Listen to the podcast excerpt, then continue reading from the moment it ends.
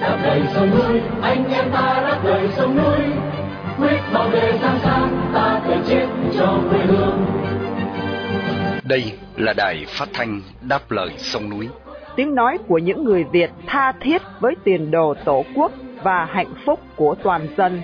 Do lực lượng cứu quốc thực hiện, phát thanh mỗi ngày từ 7 giờ 30 đến 8 giờ tối, giờ Việt Nam.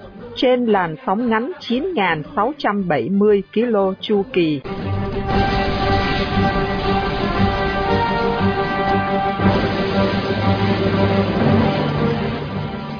Mỹ Linh xin kính chào quý thính giả. Trong buổi phát thanh hôm nay, Chủ nhật ngày 11 tháng 2 năm 2024, nhằm mùng 2 Tết Giáp Thìn, và đây là buổi phát thanh lần thứ 4656 của Đài Đáp Lời Sông Núi. Sau phần tóm lược những tin quan trọng trong ngày, mời quý thính giả theo dõi tiết mục Việt Nam tuần qua. Giữa chương trình là phần nói với người Cộng sản, và sau cùng là nhạc tuyển Đáp Lời Sông Núi. Đặc biệt chương trình phát thanh hôm nay để vinh danh anh Nguyễn Văn Đức Độ, một người Việt yêu nước đang bị giam cầm trong một tù cộng sản. Sau đây, mời quý thính giả theo dõi bản tin tóm lược với Khánh Ngọc và Nguyên Khải.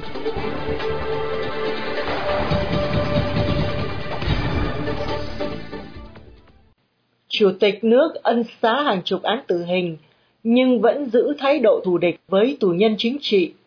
Ông Võ Văn Thưởng gần đây đồng ý ân giảm nhiều án tử hình xuống thành trung thân. Tuy nhiên, một số nhà hoạt động cho rằng đó vẫn chưa phải là bước tiến về nhân quyền ở Việt Nam vì chỉ áp dụng đối với người buôn ma túy. Ngày 27 tháng 12 2023, ông Thưởng ký quyết định ân xá cho 18 tử tù. Hơn một tháng sau đó, ngày 6 tháng 2, năm bị án có đơn xin ân giảm được giảm xuống án trung thân. Từ California, tiến sĩ Nguyễn Bá Tùng, trưởng ban điều hành của mạng lưới nhân quyền Việt Nam cho rằng những hành động này chỉ để làm đẹp hình ảnh của Việt Nam trên trường thế giới. Ông nói, Việt Nam là một trong số những quốc gia áp dụng nhiều án tử hình nhất thế giới. Trong đó nhiều nhất là những tội liên quan đến ma túy. Theo báo cáo mới nhất của Tổ chức Ân xá Quốc tế, Việt Nam đứng thứ 8 trên bảng xếp hạng các nước tuyên án tử hình nhiều nhất trong năm 2022 với ít nhất 102 người bị kết án. Năm 2021, nước này đứng thứ 7 với 119 người. Ông Nguyễn Văn Đài, người từng nhiều năm hành nghề luật sư ở Hà Nội, cho rằng việc kết tội nhiều người với mức án tử hình nên để tránh bị quốc tế chỉ trích, nhà nước Việt Nam ân xá cho một số trường hợp. Theo ông Đài, việc chủ tịch nước ân xá không phải là một hành động tiến bộ hay một sự cải thiện nhận thức về án tử hình. Ông Đài cho rằng nếu chế độ độc đảng và bản thân ông chủ tịch nước tự nhận rằng có tiến bộ về nhân quyền, hãy hành động bằng cách trả tự do cho các tù nhân lương tâm và tù nhân chính trị trong năm 2024 để họ đoàn tụ với gia đình. Theo Tổ chức Theo dõi Nhân quyền, Việt Nam hiện đang giam giữ hơn 150 tù nhân chính trị chính quyền luôn phủ nhận việc giam giữ tù nhân lương tâm, nói rằng họ chỉ bỏ tù những người vi phạm pháp luật. Hai tổ chức quốc tế cùng tăng cường an ninh cho nhà báo. Vào ngày 8 tháng 2, Ủy ban bảo vệ ký giả và tổ chức Forbidden Stories chuyên xuất bản tác phẩm của những nhà báo bị đe dọa, tù đầy hay đã bị sát hại, đã công bố chương trình hợp tác mới nhằm tăng cường khả năng trợ giúp cho các nhà báo trên toàn thế giới. Thông cáo phát đi từ New York nêu rõ chương trình đối tác giữa hai tổ chức phi lợi nhuận này là chia sẻ cho nhau những yêu cầu mà nhà báo nhờ trợ giúp, gồm giúp đỡ về an ninh cũng như thông tin về các nhà báo bị sát hại, bị cầm tù hay bị đe dọa. Ủy ban bảo vệ ký giả sẽ tạo điều kiện trợ giúp cứu mạng toàn diện cho những nhà báo và người làm việc trong ngành truyền thông trên khắp thế giới, gồm công tác cố vấn về an toàn, thông tin an ninh cập nhật và trợ giúp phản hồi nhanh cho những nhà báo bị thương, bị buộc phải đi trốn hoặc bị giam tù do công việc làm báo của họ. Chương trình mang tên Mạng lưới kết sắt của Forbidden Stories sẽ cho phép các nhà báo đang gặp nguy hiểm chia sẻ những tài liệu và thông tin qua một nền tảng an toàn và làm việc với các đối tác truyền thông xuất bản các phóng sự điều tra của những phóng viên bị đe dọa, bị bỏ tù hoặc bị giết hại. Mục đích nhằm bảo đảm sản phẩm của những nhà báo đó không bị biến mất theo họ, vì việc sát hại một nhà báo không thể giết đi tác phẩm của họ. Chương trình đối tác này sẽ khuếch trương nỗ lực của hai tổ chức trong công cuộc bảo vệ nhà báo và công việc của họ bảo đảm công lý cho các phóng viên bị giết hại hoặc những nhà báo bị bỏ tù một cách bất công cũng như bảo đảm những kẻ tham nhũng và tội phạm phải chịu trách nhiệm hai tổ chức cpj và forbidden stories cam kết tăng cường hợp tác với những đối tác có cùng tư duy nhằm đảo ngược tình trạng suy thoái tự do báo chí trên toàn cầu và giải quyết những vụ tấn công vào báo giới ngày càng tăng. Khám phá hầm ngầm của Hamas dưới tổng hành dinh của Liên Hiệp Quốc ở Gaza, lực lượng Do Thái đã khám phá ra một đường hầm ngầm dài hàng trăm thước chạy một phần bên dưới tổng hành dinh của Liên Hiệp Quốc, phụ trách cơ quan cứu trợ người Palestine. Do Thái tố cáo đó là bằng chứng mới cho thấy Hamas lợi dụng cơ quan này – các ký giả được binh lính bảo vệ đi vào một đường hầm bên cạnh một trường học thuộc ngoại vi của khu phức hợp Liên Hiệp Quốc để xuống một đường hầm xi măng. Sau 20 phút đi bộ xuyên qua một vùng mờ tối nóng và hẹp, thì một con đường quanh co đã dẫn họ đến bên dưới của cơ quan trợ giúp người Palestine. Viên trung tá dẫn đường cho biết như vậy. Đường hầm dài khoảng 700 thước, sâu 18 thước cho thấy bên ngoài những căn phòng đó là không gian của một văn phòng kiên cố bằng thép được mở ra cho thấy trống rỗng bên trong nơi đó cũng có phòng vệ sinh một căn phòng lớn đầy máy tính và một số lượng lớn pin để dùng trong kỹ nghệ sĩ quan dẫn đường cho biết năng lượng chính của hầm ngầm xuất phát từ đây đây là một trong những trung tâm chỉ huy của tình báo nơi họ chỉ huy cuộc chiến nhưng hamas đã rời đi khi do thái tấn công tới cho thấy những dây cáp chạy xuyên qua nền của cơ quan trợ giúp người Palestine bị cắt đứt.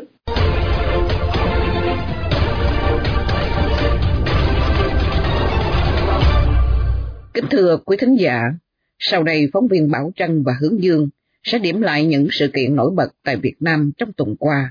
Xin nhường lời cho chị Bảo Trân. Cảm ơn chị Mỹ Linh. Bảo Trân xin kính chào quý thính giả của đài phát thanh đáp lời sông núi và anh Hướng Dương. Hướng Dương xin kính chào tái ngộ quý thính giả và chị Bảo Trân. Thưa anh Hướng Dương, hôm 2 tháng 2 vừa qua, ông Trần Văn Khanh, một Facebooker đối kháng ở thành phố Cà Mau, vừa bị cơ quan an ninh điều tra công an tỉnh An Giang khởi tố, bắt tạm giam với cáo buộc là um, có hành vi phát tán, tuyên truyền thông tin, tài liệu nhằm chống nhà nước Cộng hòa xã hội chủ nghĩa Việt Nam – theo Điều 117 Bộ Luật Hình sự năm 2015. Anh có thể cho biết thêm chi tiết về vụ việc này không thưa anh? Thưa chị và quý thính giả, theo báo chí lời đảng dẫn lời cơ quan an ninh điều tra, nói rằng từ năm 2021, ông Trần Văn Khanh sử dụng trang Facebook để kết bạn với nhiều danh khoản mạng xã hội ở trong và ngoài nước. Cụ thể, ông đã viết bài bình luận, chia sẻ, phát tán nhiều tài liệu bị cho là có nội dung phản động, bôi nhọ đảng, à, nhà nước và hệ thống chính quyền các cấp cán bộ đảng viên của nhà nước, xuyên tạc lịch sử, kích động, gây chia rẽ, mất đoàn kết tôn giáo, dân tộc vân vân để nhằm mục đích chống phá đảng và nhà nước. Thực ra đây chỉ là những ờ, luận điệu cũ rích của bạo quyền cộng sản sử dụng để bắt bớ những nhà bất đồng chính kiến thôi ờ, thưa chị. Vậy là chỉ một tháng đầu năm mới năm 2024 ít nhất hai người bị khởi tố, bắt tạm giam với cáo buộc tuyên truyền chống nhà nước. Bảo Tranh được biết là vào ngày 30 tháng 1, Công an Hương Yên cũng đã bắt giữ ông Phạm Văn Chờ, cũng với cáo buộc ừ, vi phạm Điều 117. Công an cũng kết luận một cách mơ hồ ấm ớ rằng những video clip của ông có tính chất kích động, kêu gọi chống đối nhà nước. Thưa anh, Nói đến tình hình đón Tết giáp thìn cho đồng bào trong nước, Bảo Trân được nghe là không khí đón Tết năm nay còn ảm đạm hơn cả thời Covid, phải không thưa anh? Đúng vậy thưa chị, đó là nhận xét của nhiều người dân sống ở các thành phố lớn như à, Sài Gòn, Hà Nội, Hải Phòng, Đà Nẵng. Mọi năm các gian hàng chợ Tết đã bắt đầu nhộn nhịp trước ngày táo quân, nhưng năm nay suốt những ngày cận Tết, nhiều khu mua sắm vẫn à, vắng vẻ. Các quầy bán mức uh, à, bánh kẹo hoặc chợ hoa cây, cảnh cũng điều hưu so với năm ngoái. Đa số khách đi xem chỉ mặc cả lấy lệ xong rồi về. Một người bán cây kiểng nói rằng hồi Covid-19 uh, ờ, cũng không thê thảm thế này, người ta khó khăn nhưng ờ, vẫn có tiền mua một hai chậu mai về trưng Tết. Năm nay người xem còn hiếm, huống chi người mua. Nguyên nhân ờ, chính dẫn đến nền kinh tế tuột dốc, đời sống người dân ngày càng thê thảm là do sự quản lý yếu kém của bạo quyền cộng sản và đặc biệt là nạn tham nhũng ngày càng tồi tệ, thưa chị. Bàn về tính thị trường của nền kinh tế Việt Nam dưới chế độ độc tài cộng sản, nghe nói hơn 30 thượng nghị sĩ Mỹ vừa lên tiếng kêu gọi chính quyền Joe Biden không công nhận quy chế kinh tế thị trường cho Việt Nam, phải không thưa anh? Đúng vậy thưa chị. À, thư yêu cầu của các thượng nghị sĩ nói trên được gửi đến Bộ trưởng Thương mại Mỹ Gina Raimondo, trong lúc Bộ này đang xem xét lại quy chế cho Việt Nam. Dự trù sẽ hoàn tất vào cuối tháng 7 tới. Thượng nghị sĩ Elizabeth Warren nêu quan điểm trong một thông cáo đưa ra vào hôm 29 tháng 1 là việc cấp quy chế kinh tế thị trường cho Việt Nam sẽ là một sai lầm nghiêm trọng vì các tiêu chuẩn lao động chưa được cải thiện, bao gồm cả việc à, bật đèn xanh cho hàng hóa có sử dụng lao động cưỡng bức như ở Trung Cộng. Các nghị sĩ à, cảnh báo một quyết định vội vàng sẽ làm suy yếu việc thực thi luật thương mại và an ninh quốc gia của Hoa Kỳ, đồng thời chỉ thêm à, khuếch trương và tạo lợi thế cho hai đảng Cộng sản Trung Quốc và Việt Nam. Các nghị sĩ cũng lập luận là có bằng chứng rõ ràng cho thấy Việt Nam vẫn là một quốc gia chuyên chế với sự kiểm soát của nhà nước đối với các khía cạnh quan trọng của nền kinh tế. Một trong những tin được nhiều người quan tâm là việc tù nhân lương tâm Đặng Đình Bách, người đang thọ án tù 5 năm, tuyên bố tuyệt thực từ ngày 2 tháng 2 để tiếp sức bạn tù cùng phòng Trần Huỳnh Duy Thức nhằm đòi quyền lợi của tù nhân và phản đối việc bị đối xử hà khắc bởi đám cai tù trại giam số 6 huyện Thanh Chương, tỉnh Nghệ An. Vụ việc này ra sao thưa anh?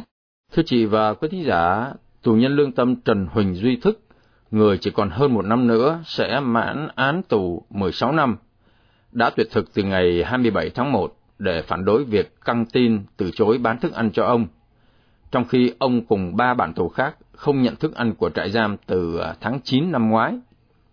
Vợ của tù nhân lương tâm Đặng Đình Bách là bà Trần Phương Thảo, cho biết là theo lời kể của chồng bà, ông Thức đã nhịn ăn từ ngày 27 tháng 1 và hiện sức khỏe rất suy yếu. Bên cạnh lý do phản đối đám cai tù nói trên, ông Bách cũng à, muốn phản đối việc trại giam không cho phép gửi thư và gọi điện thoại về nhà, cũng như à, căng tin không bán rau quả cho ông. Cần biết là ông Bách và ông Thức thông báo với gia đình về vụ à, có một nhóm người cầm dao nhảy vào khu giam giữ tù chính trị vào đêm cuối tháng 8 năm ngoái để đe dọa bốn tù nhân ở đây. Sau khi họ đòi nhà tù niêm yết công khai khẩu phần ăn của tù nhân, ông Bách tố cáo đã bị à, cai tù đánh vào đầu, gây thương tích nghiêm trọng khi ông à, thông báo tin này cho gia đình, à, thưa chị. Bảo Trân xin cảm ơn anh Hướng Dương đã giúp làm rõ thêm những tin Việt Nam quan trọng trong tuần qua. Và chuyên mục Việt Nam tuần qua đến đây cũng tạm chấm dứt. Bảo Trân xin kính chào quý thính giả của Đài Phát thanh Đáp lời sông núi. Chào anh Hướng Dương.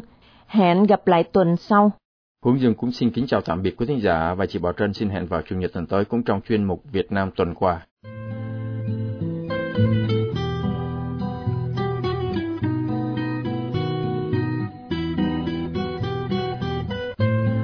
Tiếp theo đây, mời quý thính giả theo dõi chuyên mục nói với người Cộng sản. Đây là diễn đàn để trình bày với các đảng viên Đảng Cộng sản Việt Nam, đặc biệt những người đang phục vụ trong nguồn máy công an và bộ đội của chế độ hiện hành. Nói với người Cộng sản, do tiếng văn biên soạn, qua sự trình bày của Hoàng Ân. Thưa quý vị đảng viên lâu năm cùng các bạn công an bộ đội thân mến, hôm nay là ngày mùng 2 Tết Nguyên đán xin cầu mong những điều an lành nhất sẽ đến với tất cả anh chị em, quý vị và gia đình trong năm Giáp Thìn. Thưa quý vị và các bạn, Lịch sử của đất nước chúng ta luôn chất chứa nhiều cuộc đụng độ binh lửa. Đó có thể là các cuộc chiến bảo vệ bờ cõi, chống giặc xâm lăng từ phương Bắc, hoặc các cuộc đụng độ nội tộc như cuộc nội chiến kéo dài gần 200 năm giữa họ Trịnh, họ Nguyễn, nhà Tây Sơn, cuộc chiến giữa miền Bắc Cộng sản và miền Nam Dân Chủ Tư bản năm 1954 đến năm 1975 là cuộc nội chiến cuối cùng của Việt Nam tính cho tới thời điểm hiện nay. Song, cứ theo các văn bản lịch sử, suốt chiều dài lịch sử nhiều thế kỷ đó, chúng ta chỉ thấy có hai trận đánh lớn nhằm đúng vào dịp Tết Nguyên đán, ngày lễ quan trọng nhất của dân tộc. Trận đánh đầu tiên tiến hành vào dịp Tết Nguyên đán là cuộc tấn công của Hoàng đế Quang Trung nhằm vào căn cứ điểm của quân Thanh tại Hà Nội vào mùa xuân Tết Kỷ Dậu năm 1789. Trận đánh thứ hai cũng nhằm đúng dịp Tết Nguyên đán là trận đánh của Hồ Chí Minh, đứng đầu tập đoàn cầm quyền Cộng sản tại miền Bắc, nhằm vào toàn bộ các cơ sở chính quyền dân sự, quân sự của nhân dân miền Nam, từ sông Bến Hải tới mũi Cà Mau vào mùa xuân Tết Mậu Thân năm 1968. Thưa quý vị và anh chị em, chưa nói đến kết quả của hai trận đánh vừa nêu, chúng ta đã thấy bản chất đối ngược nhau giữa hai trận đánh vào những dịp Tết năm ấy. Trận đánh của Quang Trung là nhằm vào quân xâm lược nhà Thanh từ bên Trung Quốc tràn sang, nhân dịp vua tôi nhà Lê trên đất Bắc suy thoái, suy đồi. Trận đánh của Hồ Chí Minh lại nhằm chính vào người dân Việt Nam cùng dòng tộc, cùng dòng máu tổ tiên con lạc cháu hồng, nhưng khác biệt về quan điểm chính trị, không đi theo đường lối cộng sản chủ nghĩa. Và kết quả của hai trận đánh cũng có tính chất đối ngược nhau. Trận đánh của Hoàng đế Quang Trung toàn thắng khiến cho 20 vạn quân Thanh đại bại, giành lại chủ quyền toàn vẹn cho nước Việt Nam. Trong khi đó, trận đánh của Hồ Chí Minh Tết Mậu Thân năm 1968 là sự đại bại. Các lực lượng của Hồ đưa vào trận đánh gần như bị tiêu diệt hết. Tuy nhiên, cuộc tấn công Tết Mậu Thân của Hồ Chí Minh và đảng Hồ Tàu cách đây đúng 56 năm đã để lại một vết thương rất lớn trong lòng dân tộc. Vết thương này có ba đặc điểm chính. Thứ nhất, đây là vết thương rất sâu và rất đau cho dân tộc ở góc độ vật chất hữu hình. Cuộc tổng tấn công Tết Mậu Thân năm 1968 của Hồ và đảng Hồ Tàu đã gây ra những cái chết bất ngờ, bàng hoàng cho hàng vạn người dân Việt Nam vào đúng ngày Tết, ngày mà lẽ thường mọi người Việt Nam chỉ nghĩ đến những chữ như an khang, thịnh vượng, phúc lộc, hòa bình, hòa hiếu, hòa giải. Nhưng như các tài liệu, các nhân chứng lịch sử đã cho thấy cuộc tổng tấn công của Hồ vào Tết Mậu Thân đã cướp đi sinh mạng của nhiều gia đình, kể cả phụ nữ và trẻ nhỏ, bằng những cách thức rất hoang thú, bất nhân. Thứ hai, đây là vết thương đánh thẳng vào truyền thống tốt đẹp của dân tộc trong ba ngày Tết.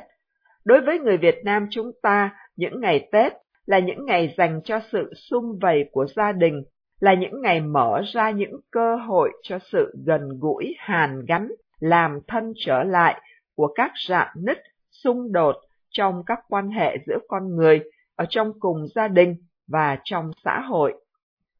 Theo truyền thống Việt Nam ta, ngày Tết là ngày mà mọi người, trừ một vài ngoại lệ, đều có thể đến nhà người khác để chúc Tết và ngày Tết cũng là ngày không có ai lại từ chối tiếp khách tới chúc Tết. Trong ngày Tết, ai cũng biết phải tránh động chạm, khơi lại những chuyện có thể gây xích mích rạn nứt. Tuy nhiên, trái ngược với truyền thống đó, Hồ Chí Minh và đảng Hồ Tàu đã cạn tâm lấy quyết định tấn công, đánh giết đồng bào tại miền Nam vào chính những ngày Tết Mậu Thân năm 1968. Thứ ba, vết thương dân tộc này sẽ không bao giờ có cơ hội để được xoa dịu chữa lành chừng nào hệ thống lãnh đạo quốc gia hiện nay vẫn do đảng Hồ Tàu độc quyền thống trị. Như chúng ta đã thấy, đảng Hồ Tàu không chỉ không ăn năn, thừa nhận tội ác đã gây ra cho nhân dân Việt Nam, mà hệ thống tuyên truyền của nó còn luôn tỏ thái độ coi cuộc tấn công Tết Mậu Thân năm 1968 cũng như cuộc đánh chiếm Việt Nam Cộng Hòa là một chiến thắng. Thưa anh chị em và quý vị, như chúng ta đã thấy giữa người miền Nam và người miền Bắc, thậm chí người Cộng sản và người Cộng Hòa, chúng ta đã có nhiều hiểu biết, thông cảm và hòa giải với nhau. Chuyên mục tâm tình này là một minh chứng. Song, đối với đảng Hồ Tàu và bọn chóp bu, sự hòa giải là điều không thể có. Đến đây, Hoàng Ân cùng Tiến Văn xin tạm biệt và hẹn quý vị quý bạn trong chương trình tuần sau. Đài phát thanh đáp lời sông núi. Quý thính giả đang nghe chương trình phát thanh đáp lời sông núi do lực lượng cứu quốc thực hiện từ ngày 15 tháng 5 năm 2011. Thính giả khắp nơi có thể nghe chương trình phát thanh trên YouTube, Facebook và website radio đáp lời sông núi viết tắt.com. Thính giả tại Hoa Kỳ có thể nghe đài qua số điện thoại 1 425 585 1550 hoặc 1 605 781 9802. Nhìn non sông ta tới tìm quê hương mềm ơi, người thanh niên Việt Nam ngẩn ngùi. Chờ chi không cùng lên, thiên tha với dân lành, cứ có gió một sao đầy. Để kết thúc chương trình phát thanh tối hôm nay, mời quý giả theo dõi nhạc tuyển Đáp lời sông núi do Bảo Trân và Hướng Dương phụ trách.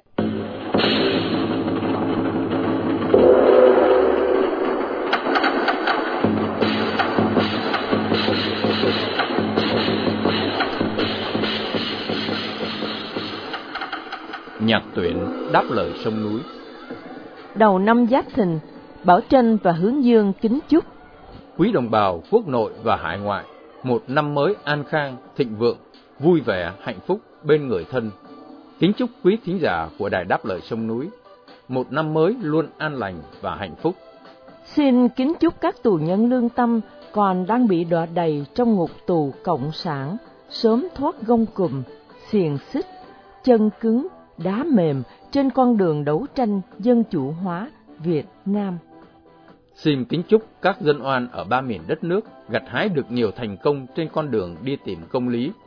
Cầu xin cho quê hương Việt Nam sớm có được tự do, dân chủ và nhân quyền. Chúng con, những đàn chim xa bầy, dù có ngàn trùng cách trở, nhưng luôn hướng về quê mẹ, cầu mong sẽ có một ngày được hưởng xuân an lành, không còn áp bức, độc tài. Nhạc phẩm Chúc Xuân của nhạc sĩ Đinh Trung Chính do các ca sĩ Nguyên Khang, Mai Thanh Sơn, Đoàn Phi, Quốc Khanh trình bày trích trong YouTube Trúc Hồ Music. Kính mời quý thính giả cùng thưởng thức.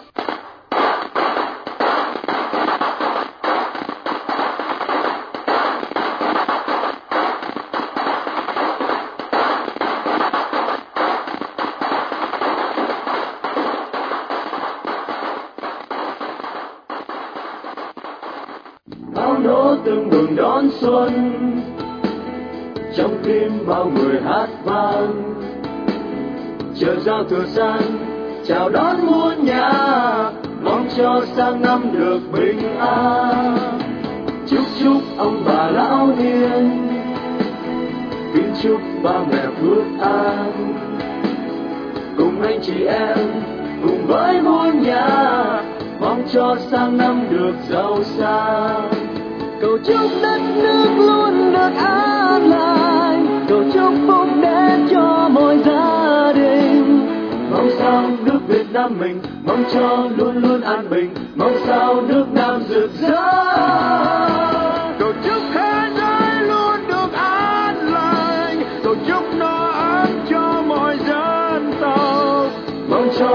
Luôn an bình, mong cho xác thân an lành, mong sao cho tất cả gần nhau.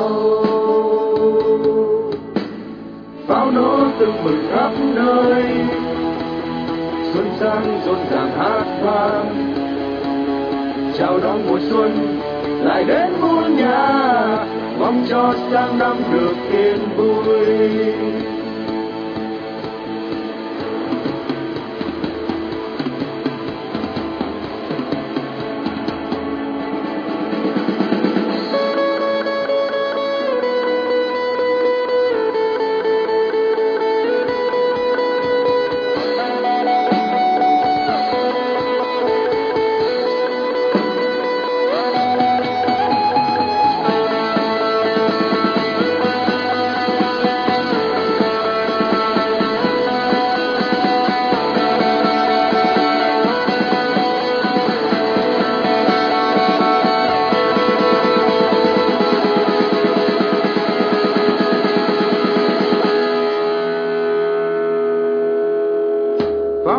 Từng bừng đón xuân. Trong tim bao người hát vang, chờ giao thừa sang, chào đón muôn nhà. Mong cho sang năm được bình an. Chúc chúc ông bà lão niên, kính chúc ba mẹ phước an. Cùng anh chị em, cùng với muôn nhà, mong cho sang năm được giàu sang cầu chúc đất nước luôn được an lành. Cầu chúc phúc đến cho mọi gia đình. Mong sao nước việt nam mình, mong cho luôn luôn an bình. Mong sao nước nam rực rỡ. Cầu chúc thế giới luôn được an lành. Cầu chúc no ấm cho mọi dân tộc. Mong cho tâm luôn an bình mong cho xác thân an lành, mong sao cho tất cả gần nhau. Cầu chúc đất nước luôn được an lành, cầu chúc phúc đến cho mọi gia đình. Mong sao nước Việt Nam mình, mong cho luôn luôn an bình, mong sao nước Nam rực rỡ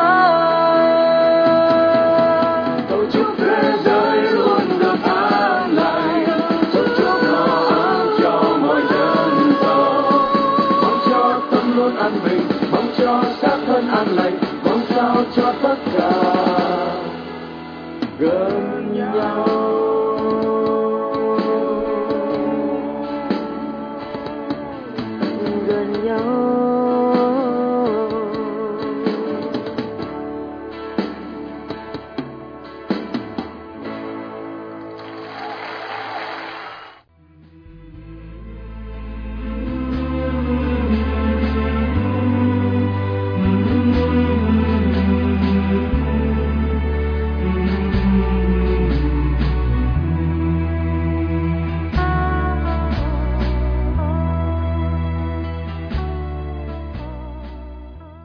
khi chia tay trong buổi phát thanh tối nay, mời quý thính giả cùng đài đáp lời sông núi, nhớ đến anh Nguyễn Văn Đức Độ, sinh năm 1975, bị bắt ngày 6 tháng 11 năm 2016 với bản án 11 năm tù giam.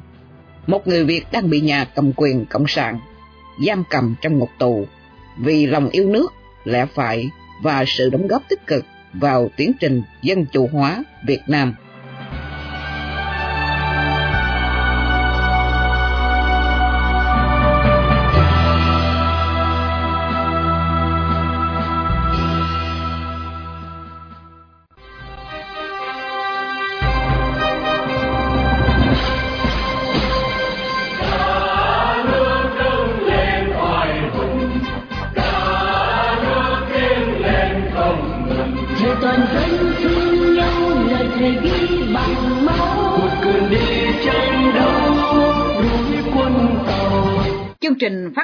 Lời sông núi hôm nay đến đây là chấm dứt.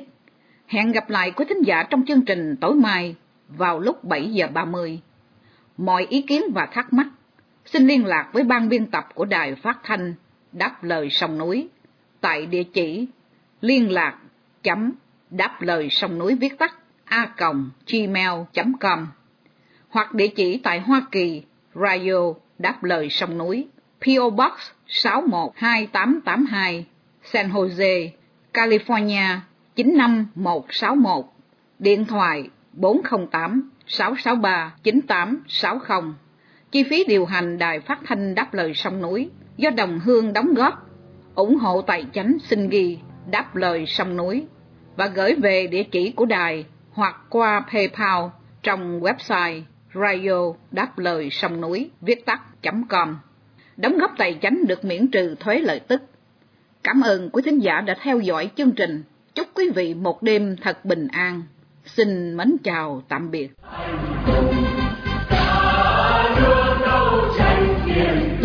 vì tình yêu